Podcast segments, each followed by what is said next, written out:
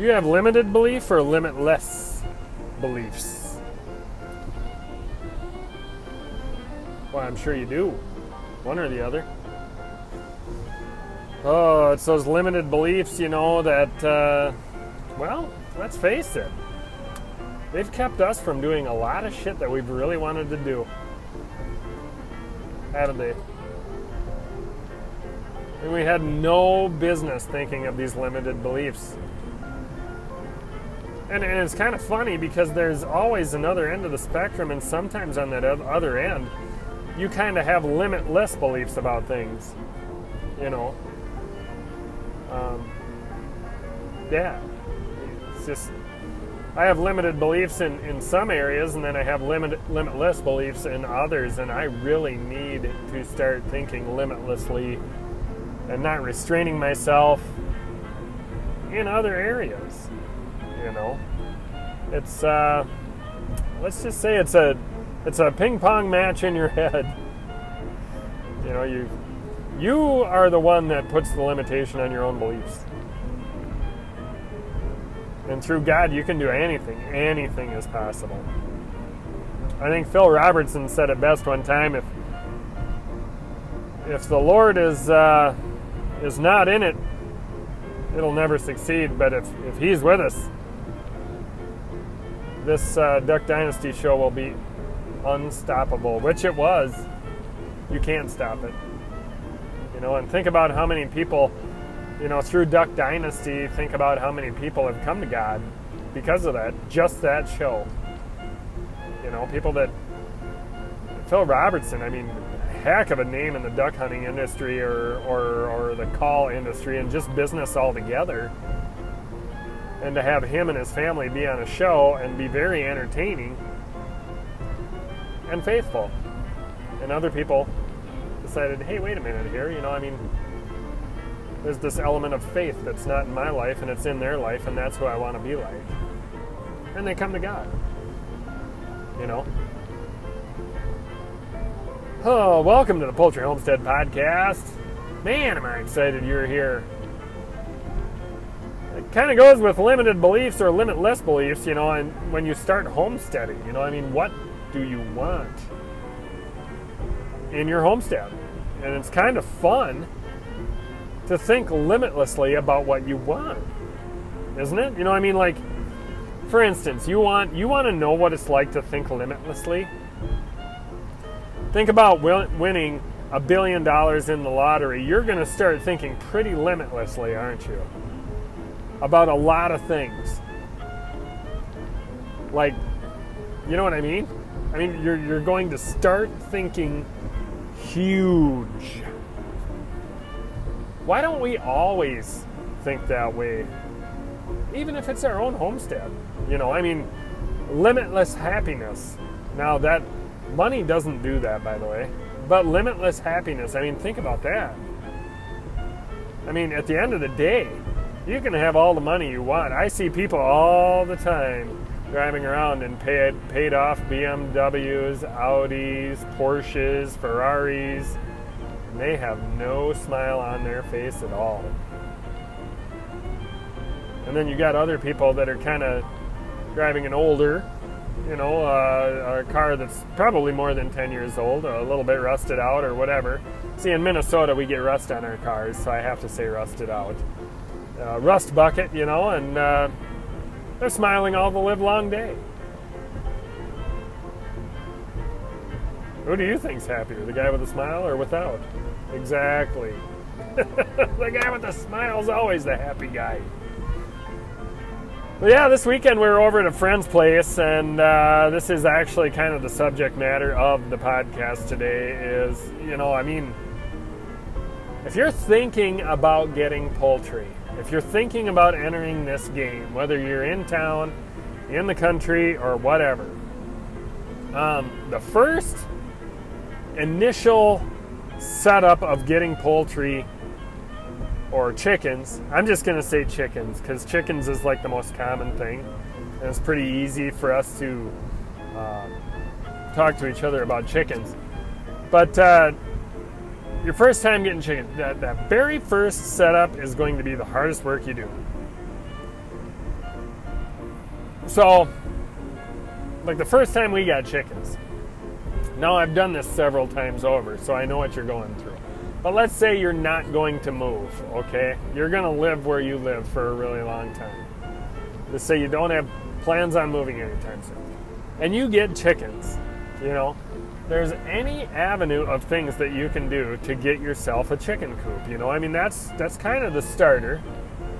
You know, and you can also, I mean, if you're going to hatch out chicks or buy baby chicks, you got around 5 weeks, 5 to 7 weeks before you're going to be able to put those in that coop.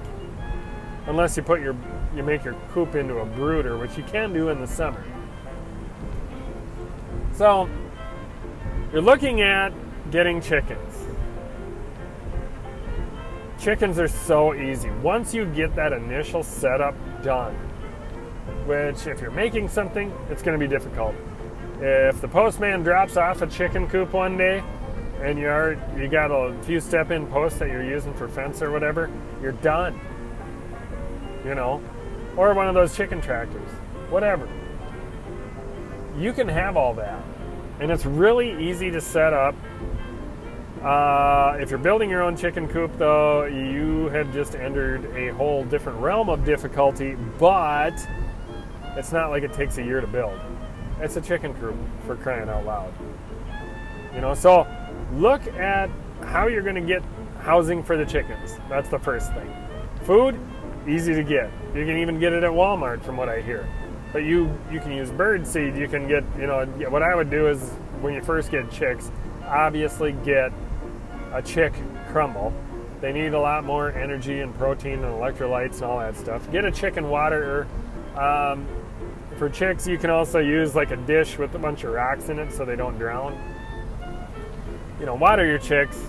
Get a chicken water if you have a little feed store or something around you. Get a bag of feed. How many chicks are you to get? Well, that's up to you. You know, I would get one more than you think you want to get because sometimes chicks die. And sometimes you end up with a rooster. And sometimes roosters are by accident. So keep that in mind. Um, and what are you going to do to keep predators out of all this? Okay? So, predators are one of those things you need to keep in mind. When they're chicks, they're easy to get. When they're chickens, the bigger predators get them. Biggest thing you can do to keep predators away from your chickens open the door in the morning, shut it at night. Biggest thing you can do. So there you go. If you do that, that's 90% of pred- protecting them from predators.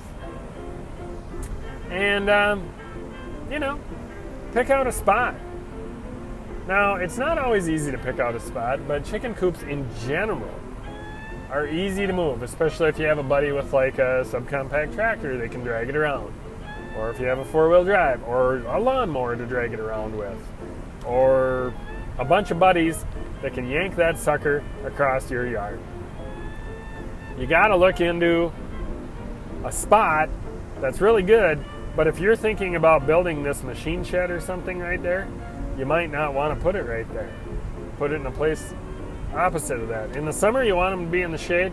In the winter, you want them out of the draft. They can still be in the shade in the winter. The sun's nice. They'll find a sunny spot in their chicken run and they'll hang out there, especially if you put hay on the ground or something.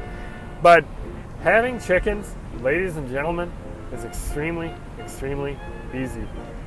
You go do their food and water, you clean up their pen once or twi- twice a month, and you collect eggs. After they've been alive for about five and a half months, you'll start collecting eggs. And it's awesome to collect your first egg.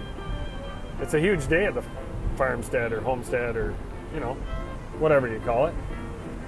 But that's what this is all about, people. It's about sustainability and joy.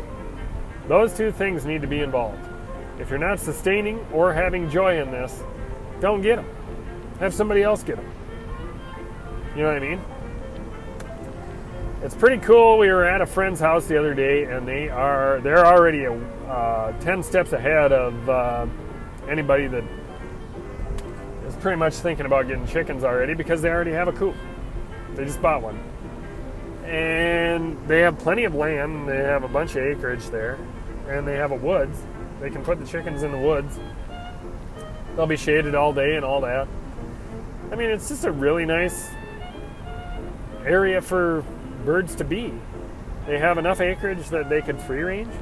They have the chicken coop's huge. They're only going to probably have a dozen in there at first, and you can fit 50 in the damn thing. I mean, they got it. They they got it. They're spot on. You know, and then egg baskets. They they'll be able to make their own egg baskets or whatever. No big deal. And it's pretty cool. So it'll be a real easy thing to get into. The only thing you'll have to really worry about is running power there in the winter, which you know what, they make 200 foot extension cords. You know, and that's for the water so it doesn't freeze during the day. And you can dump it out at night and unplug it. You know, it's just uh, having your own eggs and having a sense of sustainability on your farm. Having about a dozen chickens with a rooster, and I mean it just it sustains you. You know that you always have hatching eggs. You know you're always going to have a broody hen in the summer and you can hatch more.